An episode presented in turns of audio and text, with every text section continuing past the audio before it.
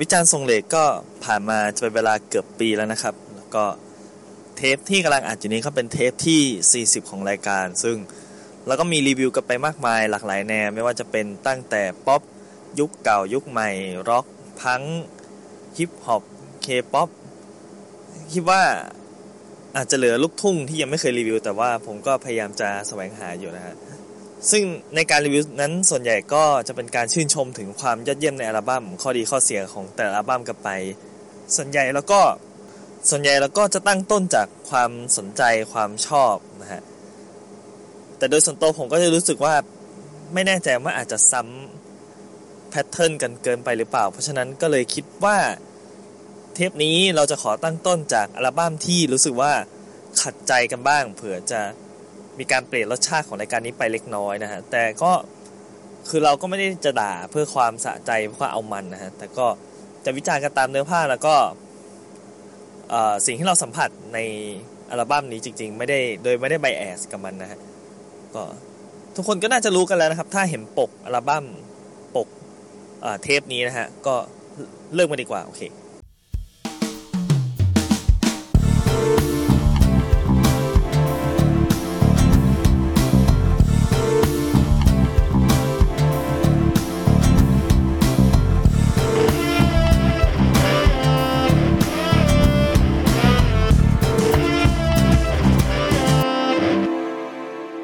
สวัสดีครับผมโดจาก Bonus Tag Podcast นะครับ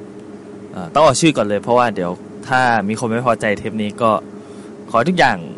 จบที่ผมคนเดียวนะฮะ ก็อย่าไปลงคุณออฟนะฮะ เทปนี้เราจะมาพูดถึงอัลบั้มแรกของกวินดีนะครับ ชื่ออัลบั้มว่า Family is Forever นะครับกวินดี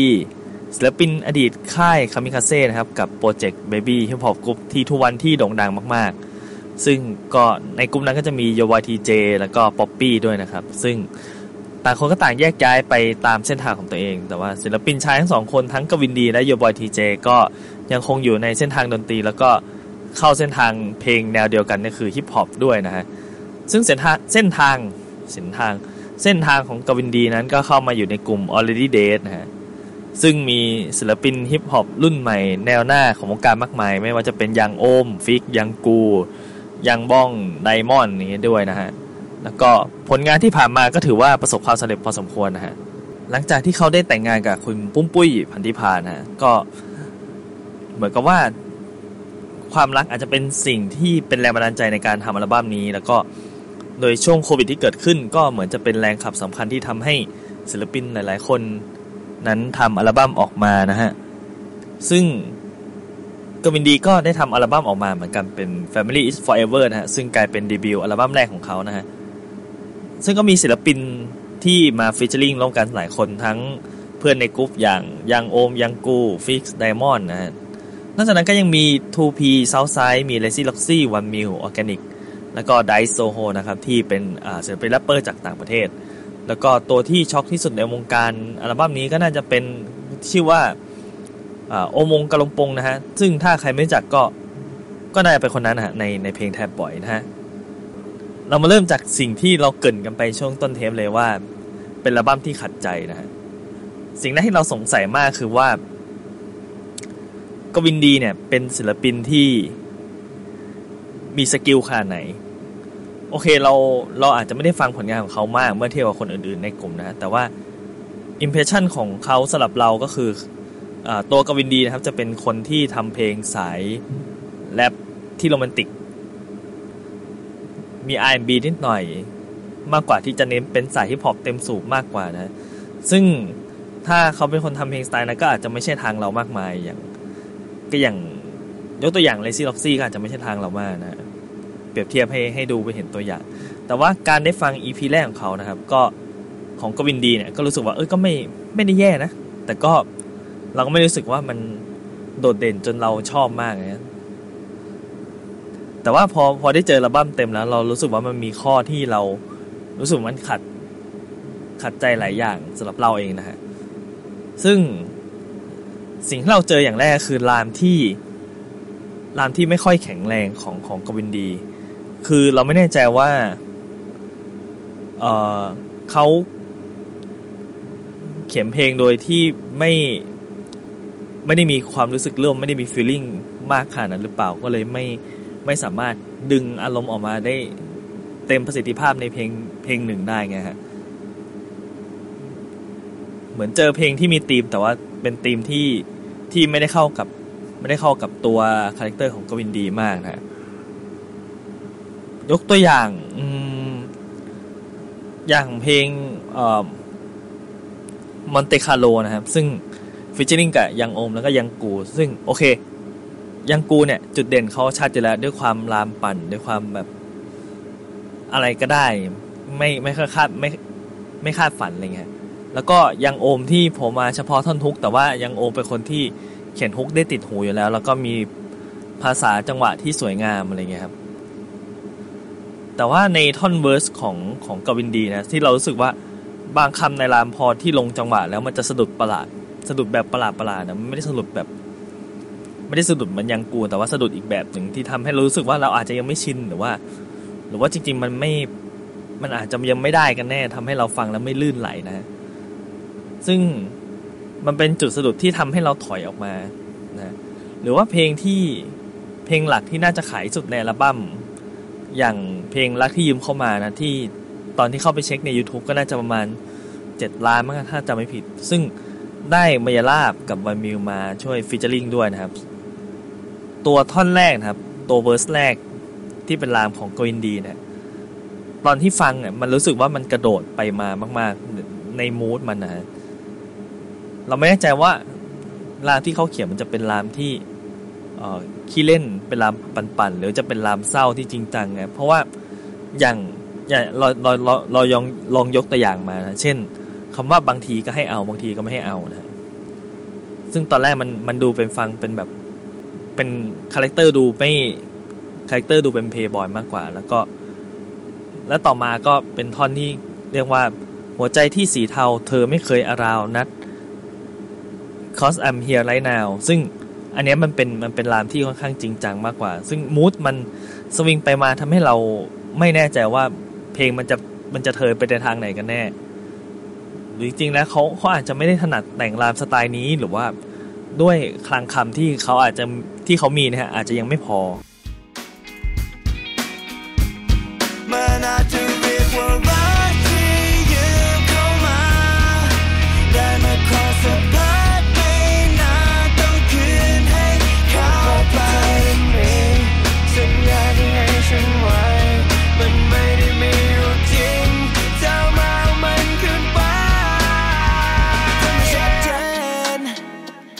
มันอาจจะเรียกว่าเธอน่ะชัดดาวน์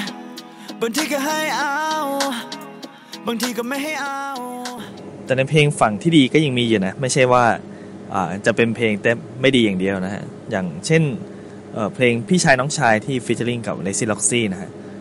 ซึ่งก็เป็นเหมือนเพลงพี่สอนน้องเรื่องความรักอะไรเงี้ย ที่เหมือนกับว่าเขาตัวกวินดีแต่งได้ค่อนข้างเข้าถึงอารมณ์ ดึงธีมมันออกมาได้ชัด เพลง มีอารมณ์ครบถ้วนกระบวนความจบได้ดี แล้วก็ท่อนที่เลซี่ล็อกซี่ส่งมามันก็ประสานกันไปหมด ถือว่าเป็นเพลงที่กลมนะฮะใช้ได้ แต่เพลงที่เสียดายที่สุดในอัลบั้มน่าจะเป็นเพลงบวบนะฮะโอเคหลายหลายคนน่าจะชอบเพลงนี้อยู่แล้ว เพราะว่าหลายคนคงอยากลองมาฟังท่อนของเอ่อองมงกระลงปงอยู่แล้วนะฮะเพราะว่า เพราะว่าในเพลง Trap Boy เขา โชว์ศักยภาพความตลกแบบ absurd ของเพลงไปหมดแล้ว ด้วยการแรปแบบฟังไม่รู้เรื่อง แกะท่อน แกะเนื้อร้องไม่ได้ไงเพราะฉะนั้นการที่จะหยิบเขาไป feat ในเพลงต่างๆ ถ้าถ้าเกิดอยากจะ keep คาแรคเตอร์แบบนี้ให้ได้เขาต้องสลับโหมดไปเป็นแบบแบบอื่นบ้าง หรือไม่ก็ มีอะไรที่แปลกใหม่กว่านี้นะฮะซึ่งกลายเป็นว่าเขาเขาถูกจิบมาใช้ด้วยวิธีแบบเดิม คือการมั่วลามไปเรื่อยๆ ฟังแบบ แกะไม่ได้ไงซึ่งโอเคมันก็ถือว่ายังยังตลกอยู่ในในรูปแบบเดิม เพราะว่า ดูดูจากฟีดแบ็กก็ถือว่าน่าจะประสบความสำเร็จ แต่ว่า เราสำหรับส่วนตัวครับ เราจะรู้สึกมันเป็นการตัดตัดกำลังในทางอ้อมเหมือนกัน เพราะว่าถ้าเราเกิดยังใช้รูปแบบตลกที่เป็นแบบนี้อยู่นะครับ เส้นทางของการตลกความตลกแบบนี้มันมันน่าจะจบเร็วได้เหมือนกัน มันจะซ้ำทางแล้วก็อาจจะไม่ตลกแล้วเนี่ยครับบบบ รบภาษารุกรัมปุยสบรุงคสิกภาษาคัดชบทุยคำภาษาจับอักจะปัดจับอักจะจะปัดจับอักโอ้โหเบาเฮ้ย It's a pussy cat It's a pussy kid It's a pussy ทบุกะคาราตมุงโอ้โห เฮ้ย เฮ้ย เฮ้ย มึงเคี้ยวอะไรเนี่ย เฮ้ย เฮ้ย เฮ้ยเบาเฮ้ย ไอ้ไอ้ชายเบาบรบบรบบรบบรบ She can sip ในหัวบวบบวบบวบบวบบวบบวบ อีกอย่างหนึ่งคือที่เห็นในอัลบั้มนี้ครับ ก็คือเขามีนักแต่งเพลงเข้ามาช่วยเสริมในการทำเพลงด้วย เท่าที่เห็นก็มีมีครูแอมนะครับ CU Band หรือที่แอมอัจฉริยานะครับที่ที่มาช่วยเรื่องเนื้อเพลงนะฮะบางเพลง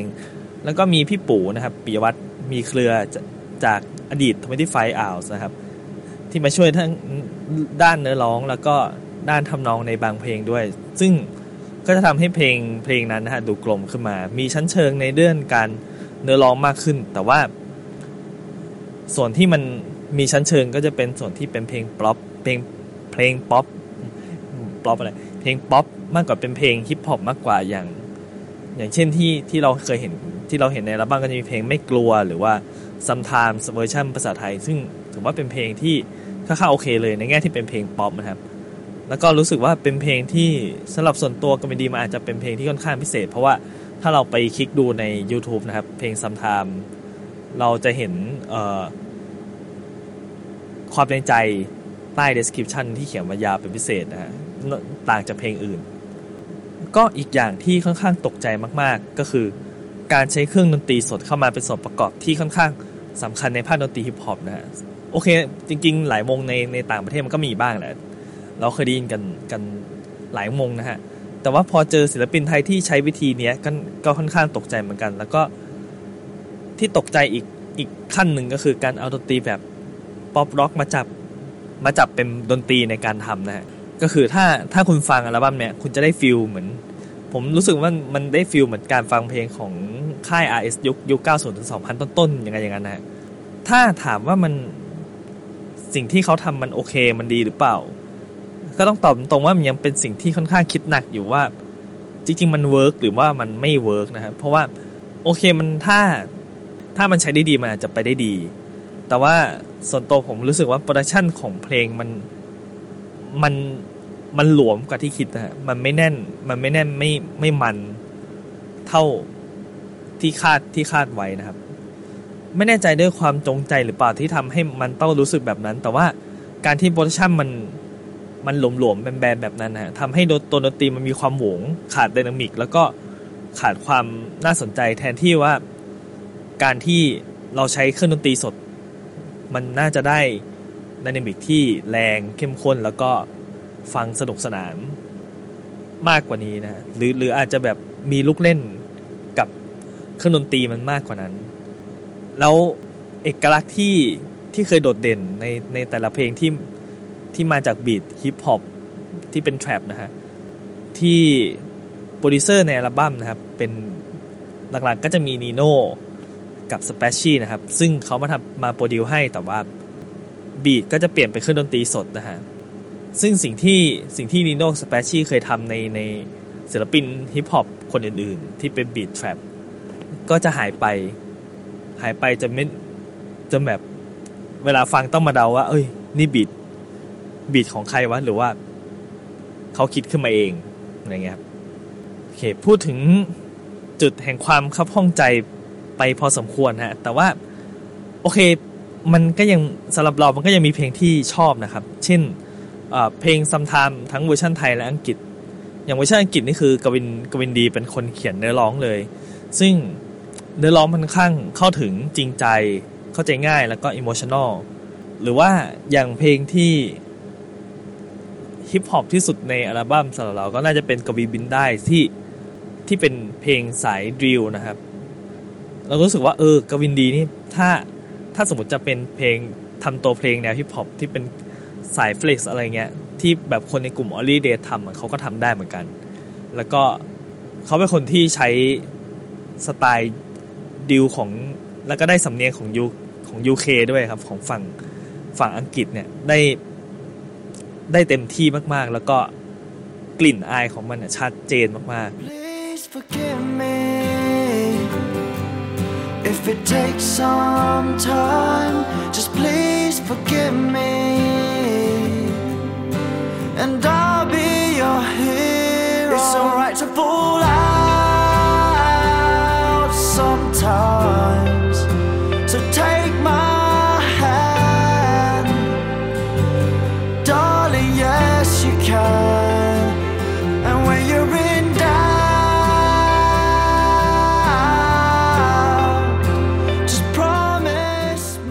เป็นว่าสรุปแล้วกันด้วยว่าด้วยความขัดใจหลาย ๆ อย่างในอัลบั้มทำให้เราเราไม่ได้รู้สึกว่าอัลบั้ม Family is Forever ของกวินดีนะครับเป็นอัลบั้มที่เราชอบมากนะ แต่ว่าแต่ว่าความคิดในหัวมันก็ยังมีอยู่ว่าถ้าถ้าเขาพลิกไปทำเพลงที่ค่อนข้างป๊อปมากขึ้นหมายถึงว่าไม่ไม่ได้แต่งรามแบบฮิปฮอปมากนักนะฮะที่เป็นเน้นเน้นตัวเพลงป๊อปมากกว่ามากกว่ารามของฮิปฮอป เพลงเขาน่าจะดังได้มากมากมากกว่านี้นะ แต่แต่ก็รู้สึกว่าจริงๆกระแสตอบรับหลายๆเพลงของเขาก็น่าจะดี ทีเดียวถ้าเขาปล่อยเป็นซิงเกิลแต่ว่าเราเราอาจจะไม่ใช่กลุ่มคนฟังฐานนี้แล้วมั้ง